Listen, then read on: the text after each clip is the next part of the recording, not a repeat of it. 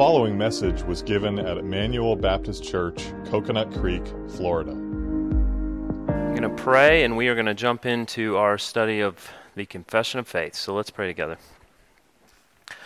Lord, we are grateful once again to be together on your day amongst your people to study your word and to worship our risen Lord and Savior, Jesus Christ. We are so thankful for the gift that you have given us, the gift of worship, the gift of your word, the gift of your spirit, the gift of your Son. And we pray that you'd be honored in everything that we seek to do today, that we would worship you in spirit and in truth, and that we would find our greatest joy and satisfaction in the Lord Jesus Christ. We pray for this Sunday school hour that it would be beneficial to all of us, that we continue to grow in our understanding of your word and the practice of the church. We pray, Lord, for all of our students, our young people, that you would bless them also in this time as they continue to learn the things of God, that you would work in their hearts, that they would hear your gospel, and that they would believe. We pray, Lord, that you would always be at work in their lives and that uh, they would all know that Christ is the greatest treasure they could have in this life. And so we pray for your blessing on everything today. We have much to celebrate, and we give you thanks and ask it all in Jesus' name. Amen. All right, we are moving into chapter 29 of baptism. And uh, we still have part of chapter 26 to finish up, but we do have uh, baptism today. So I wanted to uh, focus on baptism. Um, I don't know that we will make it all the way through this chapter today, but we are going to give it a try and see where we can go. So, chapter 29 of our confession on baptism. There's four paragraphs. The first will tell us the purpose of baptism. The second, dealing with the recipients. Third, the formula. And fourth, the mode. So, chapter 29, of course, comes as no surprise uh, that this is in our confession of faith because we are uh, Baptists. However, its similarity to portions of the Westminster Confession and the Savoy Declaration are stronger than one might assume. And in fact, uh, one of our Reformed Baptist brothers has written a book, um, and he deals with the fact that the Westminster Confession of Faith on baptism uh, actually uh, necessitates uh, a position of believer's baptism. Um, so, uh, it's it's an interesting comparison. We don't have time to uh, make that this morning, but it's worth your time to go and look at that. But paragraphs one and three of our confession share substantial agreement with the Westminster. Uh, there's some wording that's different, but the, uh, the meaning is essentially the same. Paragraphs 2 and 4 highlight the distinctives of Credo Baptist theology when compared to Paedo, uh, baptism. So, those words, Credo is the Latin verb meaning I believe. So believers, baptism, and paedo means boy or girl, and so that's implying a, a child. Uh, so the difference being a child or infant baptism versus believer's baptism, uh, which we believe. Uh, the ordinance of baptism was so controversial and hotly debated uh, that uh, the writers of our confession included an appendix on baptism to further explain their position beyond what we see in these four paragraphs. And so I will make reference to that appendix a few times. And uh, further, the particular Baptists sought to distance themselves from other groups that they were accused of being a part of, like the Anabaptists and the General Baptists and the Quakers, all of them holding different views on the meaning of baptism. And so, uh, what we will we'll see that in paragraph one. Uh, but they did write this in their appendix. They said, "Let it not therefore be judged of us, because much hath been written on the subject, and yet we continue this our practice different from others." That it is out of obstinacy, but rather the truth is that we do, according to the best of our understanding, worship God out of a pure mind, yielding obedience to his precept. in that method which we take to be most agreeable to the scriptures of truth and primitive practice. And so, the great concern of the particular Baptists was that they not be viewed as being intentionally uh, oppositional amongst all of the other Reformed churches. And so they wanted to show we have substantial agreement, and hence why they patterned our confession after the Westminster. They wanted to show they weren't trying to be uh, trying to be radical in their opposition to positions that were uh, not the same, but at the end of the day, saying we are beholden to the Word of God. This is what we believe the Scriptures teach, and so we need to be honest about that.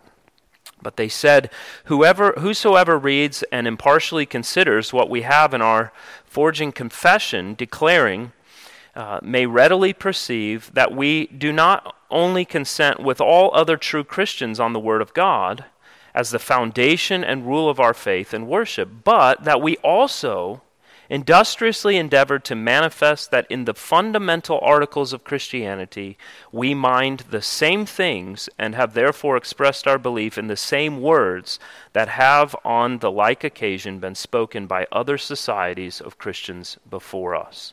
And so they didn't want to be oppositional if they didn't have to be. And in fact, at this period of time, to be a Baptist in England was a dangerous thing.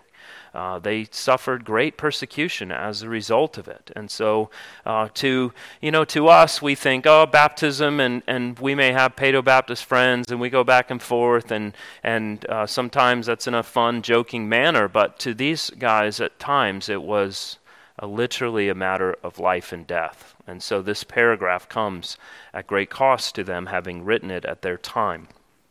So.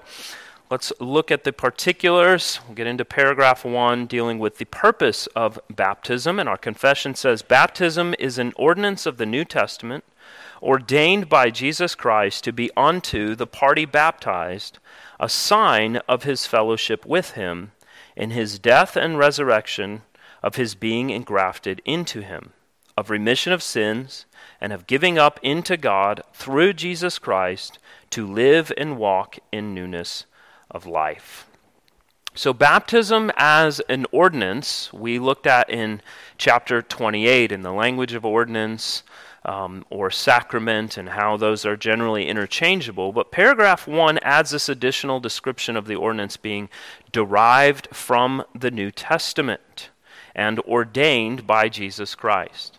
So, our confession agrees with the wording of the Westminster and the Savoy. However, the meaning that is to be derived from this statement differs significantly. Paedo Baptist theology attempts to connect baptism to Old Covenant circumcision to justify the baptism of infants in the same way that male Israelites were circumcised on the eighth day after their birth. However, the Baptists sought to identify that baptism is a uniquely New Testament practice ordained by Jesus Christ. In other words, baptism must be understood from the New Testament alone and should not be understood to be in connection with anything in the Old Covenant. And we will see uh, how they come to that conclusion. So, in Colossians chapter 2, verses 11 and 12, the Apostle Paul writes, In him also you were circumcised with a circumcision made without hands, by putting off the body of the flesh by the circumcision of Christ, having been buried with him in baptism, in which you were also raised with him through faith in the powerful working of God who raised him from the debt. So, in the Colossae context, Paul was dealing in part with the false teaching of Gnosticism, which taught that there is an inherent evil in physical matter. And so he addresses circumcision to identify the error uh, that the physical act of circumcision would provide a greater separation from the supposed evils that existed in the world. As far as the Gnostics were concerned, uh, circumcision was a consecration ritual, and that was used to prove one's sincerity and faithfulness. However, Paul comes at this and shows that circumcision was an old covenant practice that was done away with in the new covenant. In addition to the obvious conclusion that God commanded it, circumcision was an important practice in the Old Covenant because it served as a shadow of the greater reality of the circumcision of the heart. If a person's heart is circumcised, to circumcise the flesh would be needlessly redundant. And so every believer in Christ, whether they are ethnically Jewish or whether they are Gentile, is circumcised in the heart once they are regenerated. And this circumcision, Paul writes, is made without hands. This is the work of the Holy Spirit. And so there is no continuity between Old Covenant circumcision and New Covenant baptism. The continuity is between Old Covenant circumcision of the flesh and New Covenant circumcision of the heart. And so Paul's explanation refers here to the death of Christ and provides a metaphor. Christ's crucifixion was not the removal of a small piece of flesh, but the entirety of his physical body. And so believers are united to Christ and share spiritually in his circumcision, uh, in, in that their hearts will be circumcised. And so the believer's sinful nature is cut away, and he dies to the former way of life. In other words, the old man is put to death, and the result is a new life. And Paul emphasizes this reality by pointing to the ordinance of baptism. One commentator says, As the burial of Christ set the seal upon his death, so the Colossians' burial with him in baptism shows that they were truly involved in his death and laid in his grave. It is not as though they simply died like Jesus died or were buried as he was laid in the tomb. The burial proves that a real death has occurred, and the old life is now a thing of the past. And praise God for that. The Apostle Paul explains further. He says in Romans chapter 6 Do you not know that all of us who have been baptized into Christ Jesus were baptized into his death? We were buried, therefore, with him by baptism into death, in order that, just as Christ was raised from the dead by the glory of the Father, we too might walk in the newness of life. And the newness of the Christian life, one having been buried and raised together with Christ, it serves as an acknowledgement that the believer no longer has any obligation to serve sin. Paul explains again in Romans 6, he says, We know that our old self was crucified with him in order that the body of sin might be brought to nothing, so that we would no longer be enslaved to sin. For one who has died has been set free from sin. Death, however, must be followed by resurrection. And so Paul continues Now, if we have died with Christ, we believe that we will also live with him. We know that Christ, being raised from the dead, will never die again. Death no longer has dominion over him. For the death he died, he died to sin, once for all. But the life he lives, he lives to God. So you also must consider yourselves dead to sin and alive to God in Christ Jesus. And so Paul's argument is not most immediately tied to the practice of water baptism, but rather to the issue of union with Christ. However, water baptism is the proper sign that is administered to signify that a believer has been united to Christ in his death and his resurrection. And so, baptism is a means of grace whereby the person who is being baptized, as our confession states, is a sign of his fellowship with Christ in his death and resurrection. And so, Christ experienced a physical death and burial and resurrection and those united to Christ experience a spiritual death and burial of the old man and a resurrection into new life in Christ. And it is signified by the ordinance of water baptism.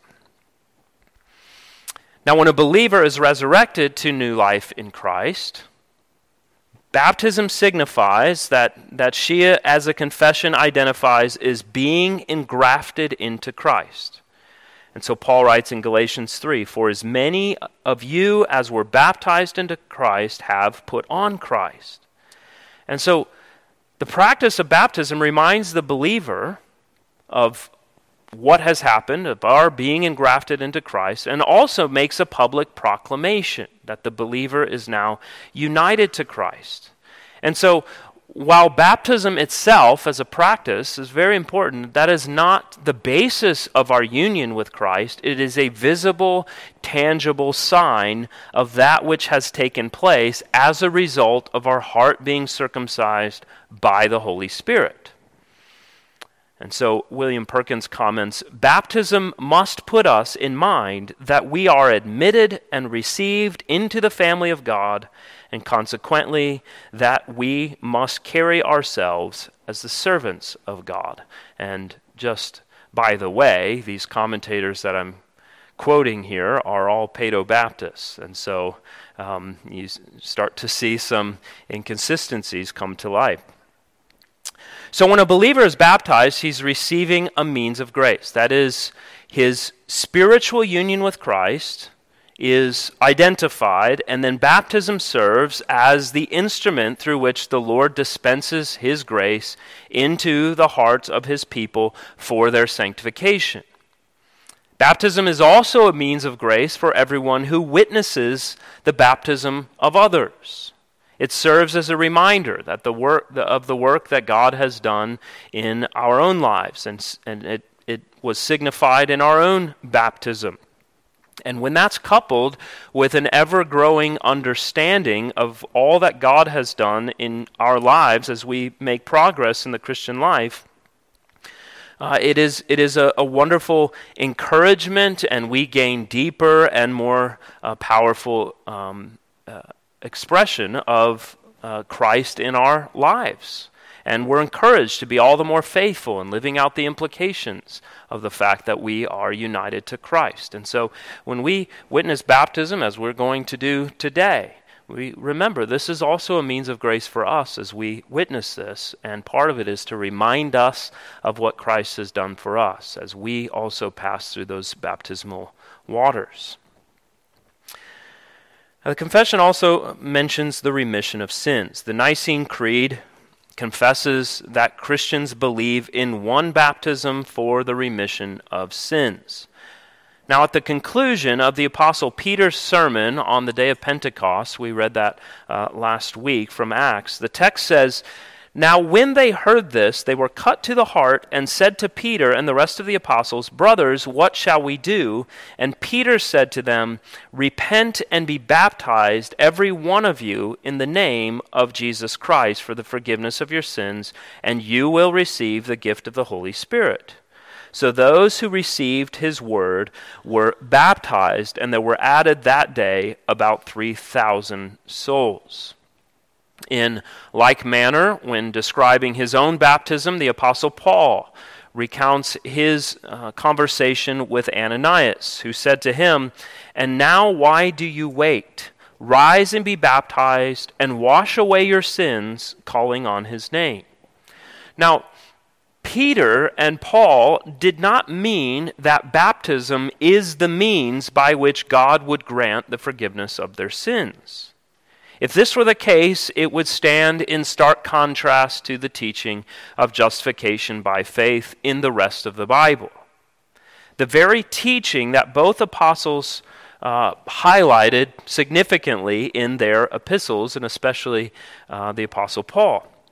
No, instead, the apostles highlighted the need for repentance so that one might be cleansed from all sin in the blood of Christ, as uh, as well as the immediacy of baptism. And so the only proper response when one is regenerated is that they be baptized. This was the point being raised by the apostles. Christians must guard against the error of what we call baptismal regeneration. In other words, that being baptized is the means by which we are regenerated or that we become Christians. Otherwise, we would do damage to the gospel itself. So, baptism is a sign that signifies or it, it symbolizes the washing away of sins, but it is not the efficient cause. It is not the cause of remission of sins for us. And so, the intent of the confession should be understood as water baptism signifying but not being the cause of the washing away of our sins. It also goes on to talk about the living and walking in the newness of life. The Baptist Catechism, question 101, says, What is the duty of such who are rightly baptized? And the answer is, It is the duty of such who are rightly baptized to give up themselves to some particular and orderly church of Jesus Christ, that they may walk in the commandments and ordinances of the Lord blameless. Now, this reflects similar language um, of the confession that says baptism to be unto the party baptized, of giving up into God through Jesus Christ to live and walk in the newness of life. And so, this is a time in a Christian's life where he draws a line in the sand and he's making a public declaration and saying, I have been crucified with Christ. It is no longer I who live, but Christ who lives in me. The life that I live in the body is, uh, I live in the flesh is, is by faith in the Lord Jesus Christ who loved me and gave himself for me. This is Paul's declaration in Galatians chapter 2. And so our baptism is a public declaration saying, I am making an intentional commitment to live a life pleasing to the Lord because He has regenerated me. He has circumcised my heart. He has brought me into the family of God. And it's also a, recogni- a recognition that we are able to do all that God commands us to do because of what Jesus Christ has done on our behalf. I'm no longer obligated to sin because of what Christ has accomplish. And so I can live and walk in the newness of life. So that's paragraph one on the purpose of baptism. So now you get into something a bit more controversial for the particular Baptists as they deal with the Paedo Baptists, and that is the recipients of baptism. The confession says those who do actually profess repentance towards God Faith in and obedience to our Lord Jesus Christ are the only proper subjects of this ordinance. Again, our uh, catechism in question 98 says, To whom is baptism to be administered? And the answer baptism is to be administered to all who actually profess repentance toward God, faith in, and obedience to our Lord Jesus Christ, and to none other. And so the recipients of baptism, along with the mode of baptism, how we baptize, we get to that later, are two primary differences that exist between Credo Baptists and Paedo Baptists. The Westminster Confession says not only those that do actually profess faith and obedience unto Christ, but also the infants of one or both believing parents are to be baptized. So Baptists reject this notion that the baptism of infants and their subsequent membership into Christ's church is found anywhere in Scripture, either explicitly or as the Paedo Baptists appeal to their confession that says, by good and necessary consequence. If baptism is what the Savoy Declaration and the Westminster Confession say it is, it cannot simultaneously be for infants. And so, they, uh, as, as they work through this, the, the Reformed Paedo Baptists rightly reject baptismal regeneration and yet see no contradiction in claiming that baptism is a sacrament of the New Testament ordained by Jesus Christ to be unto the person being baptized a sign and a seal of regeneration of remission of sins and his giving up unto God through Jesus Christ to walk in the newness of life. Well, if that's what baptism is, then how do you baptize an infant? Now, many, not all, Paedo Baptists also reject the idea of what's called presumptive regeneration. That is the idea that uh, Christian uh, parents can presume that their child will be saved as a result of their being a covenant child. In other words, their parents are Christians, and so they're in the new covenant, and the child of them is called a covenant child. But then what remains? If it's not actually regenerating them, and you're not presuming they will be regenerated, what remains? Well, children, it is argued, are to be considered sinners, but also holy because they belong to a covenant family. And so they have membership within the church. So all the children in a Paedo Baptist church, if their parents are members of the church, so are the children. And they receive the sign of the covenant, which to them is baptism, and they are exposed to the means of grace. Many Paedobaptists claim that baptism is performed on the basis of the promises of God and not the regeneration of the child. There is no presumption that they will be regenerated, but they are also to be baptized in recognition of the promises that are for believers and also presumed to be for the children of their household. Well, the writers of the London Baptist Confession respond to these claims regarding household baptism in the New Testament. And here's what they say The arguments and inferences that are usually brought for or against infant baptism from those few instances where the scriptures afford us the whole, that whole families were being baptized are only conjectural and therefore cannot of themselves be conclusive on either hand. So I'll give you an example. In Acts chapter 18 and verse 8, uh, it says, Crispus, the ruler of the synagogue, believed in the Lord together with his entire household and many of the Corinthians, hearing Paul, believed and were baptized. Now, this is a this is to be an example of what is called a household baptism. Crispus believed and his household was baptized. However, it is of particular importance to note that the text first highlights that Crispus believed in the Lord together with his entire household. In other words, a straightforward reading of the text indicates that the household believed. They became disciples, and the result was that along with many of the Corinthians, they were then baptized. The appendix on baptism, I mentioned earlier in our confession, says Although we do find by church history that paedobaptism has been a very ancient practice.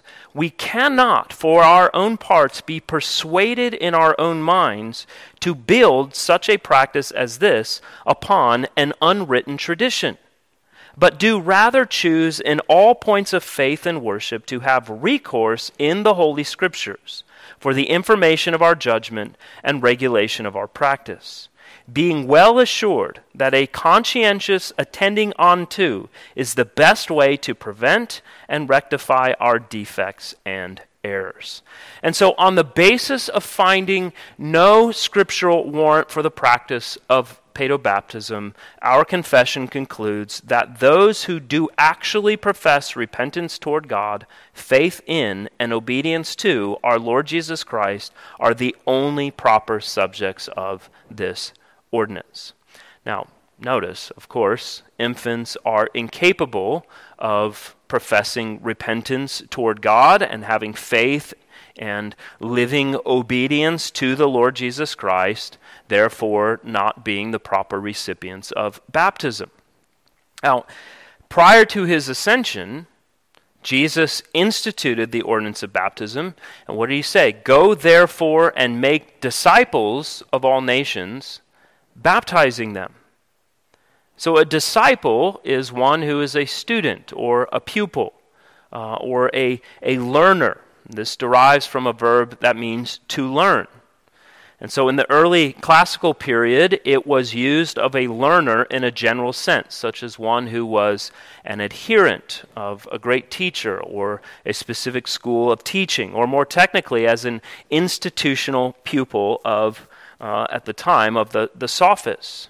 But later on, the term was still in use, and it, it became uh, it, it, something that is obviously used quite frequently in the scriptures. And so, if the pattern described by Jesus is to be followed, in other words, make disciples and then baptize them, the definition of a disciple calls into question the practice of paedobaptism. John only baptized disciples who repented of their sins. Very helpful statement. It's lengthy here, but from uh, Sam Waldron, he says this Those things which qualified someone for Old Testament privileges do not qualify one for baptism. Plainly, those who had been properly circumcised did not automatically qualify for John's baptism. Just as plainly, having received circumcision did not make it unnecessary to receive John's baptism. Clearly, being a natural descendant of Abraham did not qualify one for circumcision, even though every male descendant of Abraham was commanded to be circumcised. It is inconceivable that John would have denied baptism to the natural seed of Abraham, but give it to the uh, natural seed of every believer, as Paedobaptists teach. Unquestionably, John's baptism was only in, was intended only for those who took up the demands of discipleship and repentance which he preached. It was for believers only. Now John writes, Jesus learned that the Pharisees had heard that Jesus was making and baptizing more disciples than John, although Jesus himself did not baptize but only the disciples. So Jesus was baptizing in the sense that the disciples were doing so under his direction and authority. In other words, Jesus had oversight as the uh, disciples were performing the ordinance of baptism, but there is no scriptural proof that he himself was doing the baptisms. And nevertheless, the significant details are that Jesus was making and baptizing what? Disciples. Disciples became disciples, and then they were baptized. The apostolic for- formula presented in the New Testament also gives us significant weight to the argument for baptism of disciples alone. As previously mentioned, the Apostle Peter preached and said, Repent and be baptized. And the result was those who received his word were baptized the Apostle Paul told Ananias, Rise and be baptized and wash away your sins, calling on his name. Paul connects baptism to faith in writing to the Colossians. Having been buried with him in baptism, in which you were also raised with him through faith in the powerful working of God who raised him from the dead. So, there are simply no biblical examples of anyone other than a disciple being baptized in the New Testament. Nor is there any clear New Testament teaching that baptism is in any way related to the Old Covenant practice of circumcision. Baptism is a declaration that the one who is being baptized has placed his faith in the Lord Jesus Christ and is thereby united to Christ in his death and resurrection. He is engrafted into Christ's body. He's had his sins forgiven and has been raised to new life in Christ as a disciple. In order for this declaration to be in fact and not presumptive, the party being baptized must give credible evidence of having been regenerated. And so, while this is a, uh, throughout the history of the church, has been a controversial subject, the, the uh, particular Baptists really believed, and I believe, that they were simply um, continuing the work of Reformation. Right, so Paedobaptism being uh, an ancient practice, although believers' baptism has been proven to be an ancient practice as well, and uh, most likely predating the baptism of infants. Um, the belief was that this was a Roman Catholic practice that was sort of held over into the Reformation, and although the meaning of it changed from Roman Catholicism, the practice itself had not. And so the particular Baptists were saying, we're going to continue reforming um, and bring this into uh, alignment with what we see in the scriptures. So there you go. You have plenty to um, go back and forth with your Paedo Baptist friends on now. All right, third paragraph the formula of baptism. The outward element to be used in this ordinance is water, wherein the party is to be baptized in the name of the Father and of the Son and of the Holy Spirit. Reformed Christians and their confessions all identify that water is the proper outward element to be utilized in baptism. And so there is a nearly unanimous consensus across all Christian traditions. There are instances of various outliers who rejected physical water baptism as a proper administration of the ordinance. Jim Renihan notes some 17th century Englishmen rejected the idea of physical water baptism. John Saltmarsh serves as an example. In his book, Sparkles of Glory, he wrote The baptism of water was a legal washing, and therefore reckoned among things that are legal.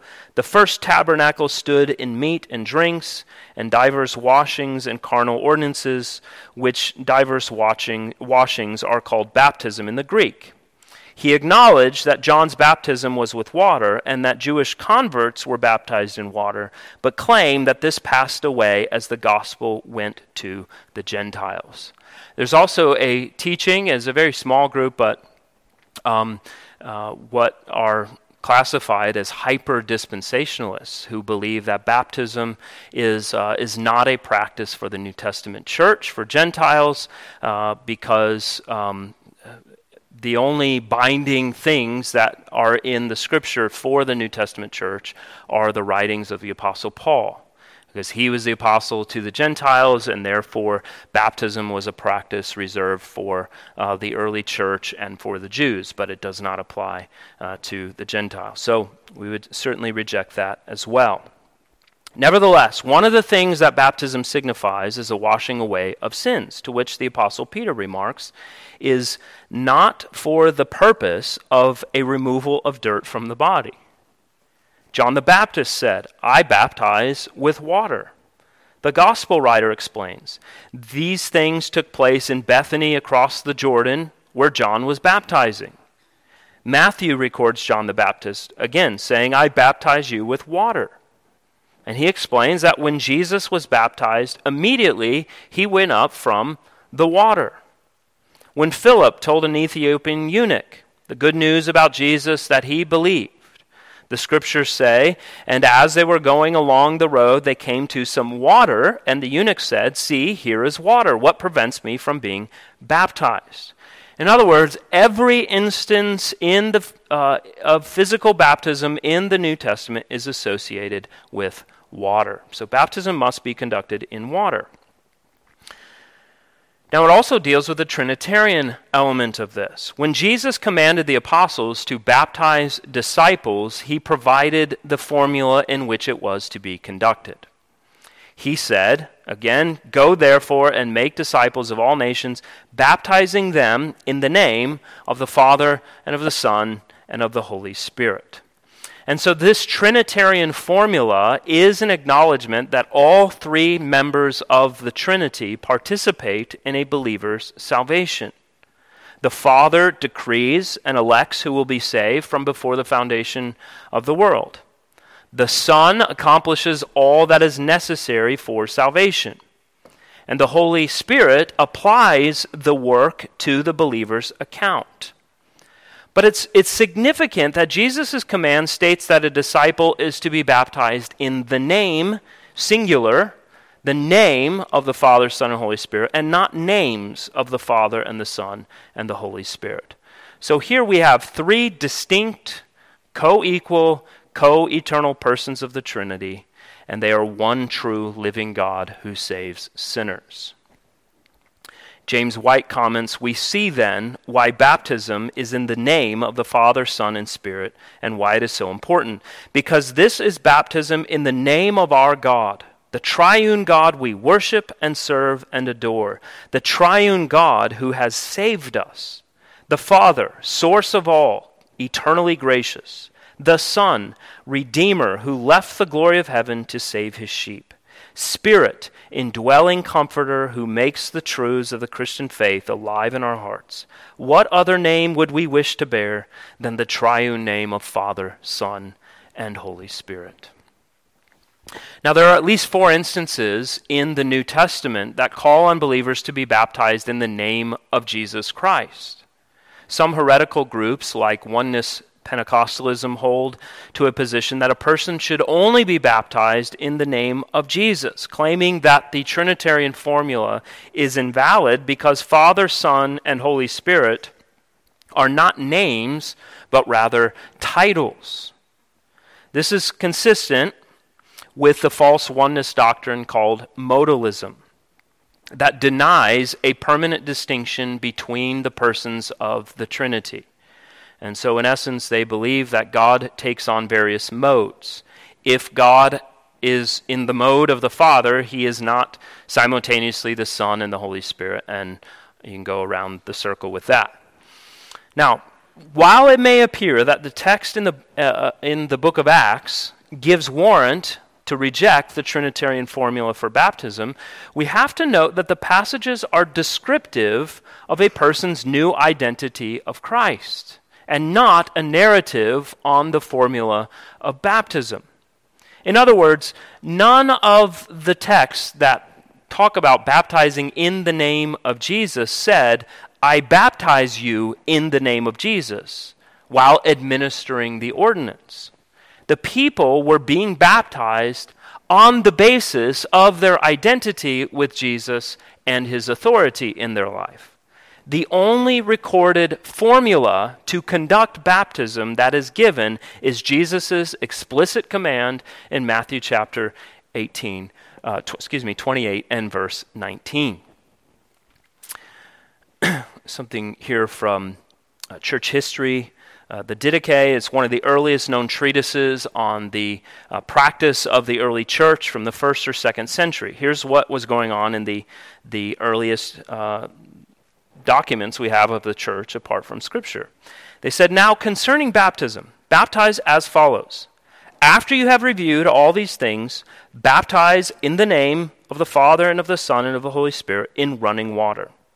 But if you have no running water, then baptize in some other water. And if you're not able to baptize in cold water, then do so in warm. I love that. You got to preferably cold, but if not, warm will do. But if you have neither, then pour water on the head three times in the name of the Father and the Son and the Holy Spirit. And so it appears that the church took the Trinitarian formula of baptism seriously, even suggesting that the absence of water for one to be lowered into, the baptized subject should have it poured on their head three times, indicating that the baptism is in the name of all three members of the Trinity. All right. Last paragraph. I got a few minutes here. The mode of baptism. Immersion or dipping of the person in water is necessary to the due administration of this ordinance. Now, there are at least three modes of water baptism that have been practiced in Christian churches. Immersion, which the Baptists believe, is that in which a person is completely submerged into a body of water. Effusion is where water is poured on a person's head, and aspersion is where water is simply sprinkled. The London Baptist Confession identifies that immersion or dipping is the only proper mode of baptism and states that the mode is necessary to the due administration of this ordinance. In other words, if you are not immersed, you are not rightly considered baptized. The Savoy and the Westminster Confession state that dipping of the person into the water is not necessary, but baptism is rightly administered by pouring or sprinkling water onto the person. So Paedo-Baptists believe that effusion or aspersion signifies um, the Holy Spirit coming upon or falling down or being poured out on believers. And so it's not even, as we believe, a, uh, a physical representation of our death and resurrection to new life in Jesus Christ. Rather, it is the Holy Spirit being poured out on the person. And so when the Holy Spirit falls upon a believer, it means that he is regenerating the person's heart and he's working faith within him. And this is a proper understanding of what it means to be baptized by the Holy Spirit. And so, Paedo Baptists argue that baptism uh, with water should imitate the baptism of the Holy Spirit. The problem, of course, is that the Greek word translated baptize means to dip or to immerse. And so, since baptism as an ordinance is said in the scriptures to represent a Christian spiritual union with Christ in his death and burial and resurrection, and not the baptism of the Holy Spirit, the only proper physical picture of that union is signified in full immersion into and being brought up out of the water. Whenever baptism is described in the New Testament, the one being baptized is described as going into the water and not having it poured or sprinkled upon them. For example, after Jesus was baptized, it says he came up out of the water. When the Ethiopian eunuch was baptized by Philip, they both went down into the water. Now, arguments will be made well, that just means that they were standing in the water and then they were coming out of the water, or they, they were on a road and they had to go down to the water. Well, that's not really what the text says, is it? He came up out of the water and went down into the water. As previously noted from the, the Didache, the practice of the early church was immersion. With effusion, remember it said that if you have to, practice effusion, it's reserved for occasions when immersion was impossible because of a lack of a sufficient water source, or for individuals who were too sick uh, or physically unable to be immersed. And so the historical record confirms that immersion was the normal practice of the church while the other modes were reserved for exceptional circumstances uh, dealing with health and physical ability. So, I made it. I didn't think we'd make it. So thanks for hanging with me there. I hope that was helpful. And as we uh, as we look to a baptism today, a good refresher for all of us of what is being represented and how this is provided as a means of grace, not only for the party being baptized, but for all of us as we witness baptism. We're reminded of our union with Christ. We're reminded of uh, our forgiveness in Christ and that we are truly walking and living in the newness of life. What a tremendous blessing the Lord has given to us as we observe this ordinance today. We hope you were edified by this message. For additional sermons, as well as information on giving to the ministry of Emmanuel Baptist Church and on our current building project, you can visit us online at ebcfl.org. That's ebcfl.org.